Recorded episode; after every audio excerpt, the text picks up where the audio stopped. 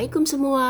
Jumpa lagi nih di podcast bareng saya Nurida dan Puan, dimana kita bisa sharing apa aja dalam suka maupun duka dan berbagi kebaikan setelahnya.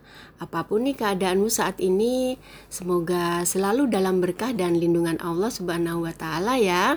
Amin. Masih bersama Morning Dokter nih.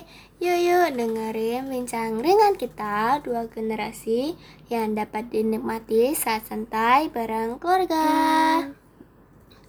Dan masih di spesial Ramadan kali ini nih, kita mau ngomongin soal godaan ya Puan ya. Godaan di bulan Ramadan itu kan banyak banget nih ya Puan ya. Iya. Karena kan puasa nih kan bulan suci, bulan yang penuh berkah, bulan yang baik gitu. Tapi sebenarnya juga banyak ujian-ujian yang harus kita hadapi gitu. Ya kan? Kita mau naik derajat gitu, mau naik kelas gitu. Pasti kan juga kita akan menghadapi ujian-ujian ya kan? Nah, mungkin semudah itu. Ya. Semudah itu gitu. Dan ini juga gitu nih, puasa nih sebenarnya kan godaannya tuh banyak banget. Bener. Kita tuh nggak cuman menahan hawa nafsu semata ya kan, karena ya kita manusia kan emang penuh nafsu ya, maksudnya ya menahan itu nafsu makan atau enggak kayak kalau kita kesel atau amarah termasuknya itu nafsu makan, minum, terus melihat yang nggak bener-bener gitu ya kan, amarah yang tadi lu ngomongin. Terus apalagi ya, pokoknya segala hal yang membuat keburukan aja lah gitu ya, itu harus kita tahan. Nah gimana nih sementara untuk menahan godaan-godaan itu tuh, sebenarnya tuh kalau lu tuh godaan terbesar waktu puasa tuh apa sih Puan? Godaan terbesarnya ya HP, karena kan di HP kan segalanya ada kan, maupun baik. Jadi godaan HP ya Puan, emang sih hal-hal yang ini bisa kita dapatkan dari HP itu ya. Iya benar, soalnya kan di HP kan baik yang positif maupun yang negatif kan banyak. Nah itu kan pasti adalah dari ada yang nggak sengaja kadang-kadang gitu ya. Jadi ya istilahnya tiba-tiba aja muncul gitu waktu kita lagi mau apa nyari-nyari, tiba-tiba aja terlihat atau nggak sengaja gitu ya. Nah itulah. Jadi menurut lo juga itu godaan yang memang harus dikurangi juga ya, ditahan untuk itu ya. Terus kalau udah gitu apa yang ingin kamu lakukan gitu? Ya, nanti paling, puasa ini gitu ya paling kalau misalnya habis sahur ya apa namanya sholat subuh habis sahur. Terus juga paling kalau misalnya apa tidur sebentar, karena kan juga udah PTM kan, tidur sebentar terus jam 5-an bangun, terus apa mandi kayak gitu-gitu, persiapan buat sekolah. Terus ya itu ngelanjutin aktivitas biasa aja. Jadi mengurangi HP lah ya, supaya nanti puasanya lebih khusyuk ya. Artinya itu godaan yang memang harus dikurangi juga ya kan. Benar. Terus juga habis pulang sekolah paling kalau ada apa namanya ada latihan musik ya latihan, tapi kalau enggak ya pulang. Jadi ya itu terus caranya paling, ya Puan. Kalau ada tugas yang ngerjain tugas dulu. Terus kalau misalnya mau istirahat atau mau biasanya kan kayak abis apa sekolah kan bosen kan, maksudnya belajar mulu gitu kan. Kalau sekolah ya paling main HP sebentar, paling kayak baca-baca apa atau baca Al-Quran atau baca materi buat besok atau enggak nyatet paling tidak 2 jaman, tapi ya semoga gak bablas sih, cuma gitu. Terus paling kalau misalnya ada bimbel ya bimbel, itu doang sih. Iya sih, tapi kenapa ya kalau puasa itu kadang-kadang nih ya, kadang-kadang tuh kita ngerasain tuh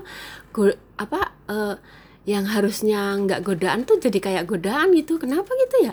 Kadang-kadang tuh iklan apa kayak, ngeliat iklan tuh jadi kayak ya, kamu kayak gitu juga nggak sih?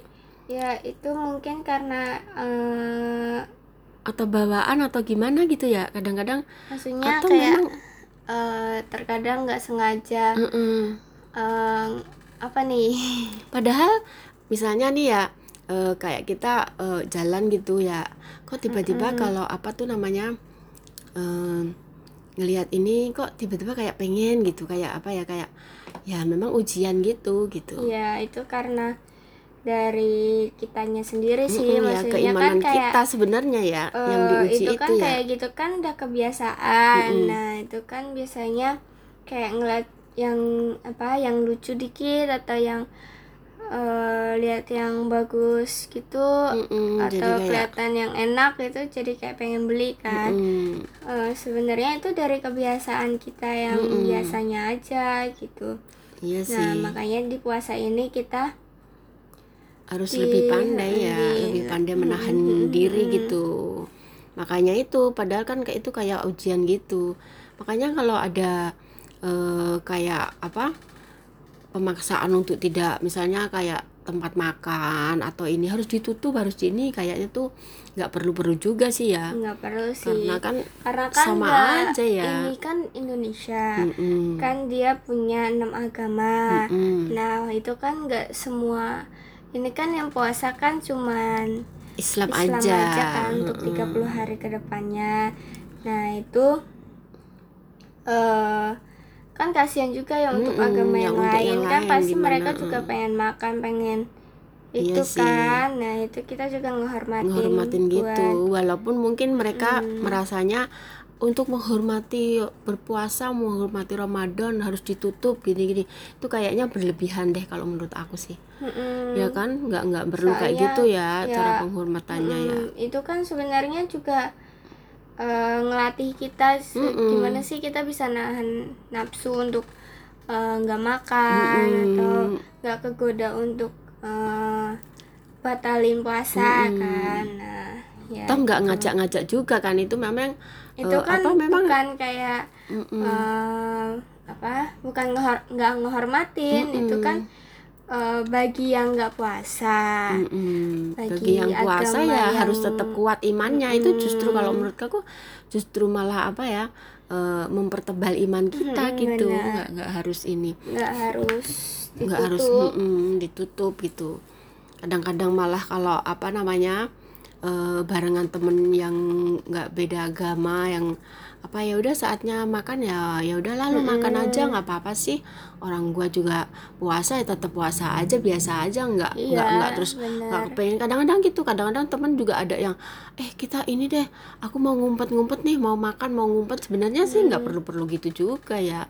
Karena udah maksudnya kalau mau makan ya makan aja, nggak apa-apa, asalkan kayak gue makan dulu ya gitu. Yang yang dikhawatirkan itu kan kalau yang apa sengaja menggoda kayak makan, yuk makan kayak gitu. Nah itu yang nggak dibolehin. Cuma ya, kalau misalnya teman kita yang non Islam kalau mau makan atau mau minum ya silakan, nggak apa-apa, di depan kita juga ya nggak apa-apa. Maksudnya kan yang penting kan udah izin, maksudnya supaya apa, iman kita lah ya, nggak terganggu dengan ibadah kita gitu ya kan. Makanya kalau ada yang ini harus ditutup nih kalau puasa Ramadan, itu kayaknya ya berlebihan tadi ya kalau menurut aku sih. Karena itu masing-masing orang kan ya punya ini sendiri-sendiri sih. Bulan Ramadan itu ya apa nggak harus masa-masa yang kayak gitu, hal gitu kan udah biasa ya. Lagian kan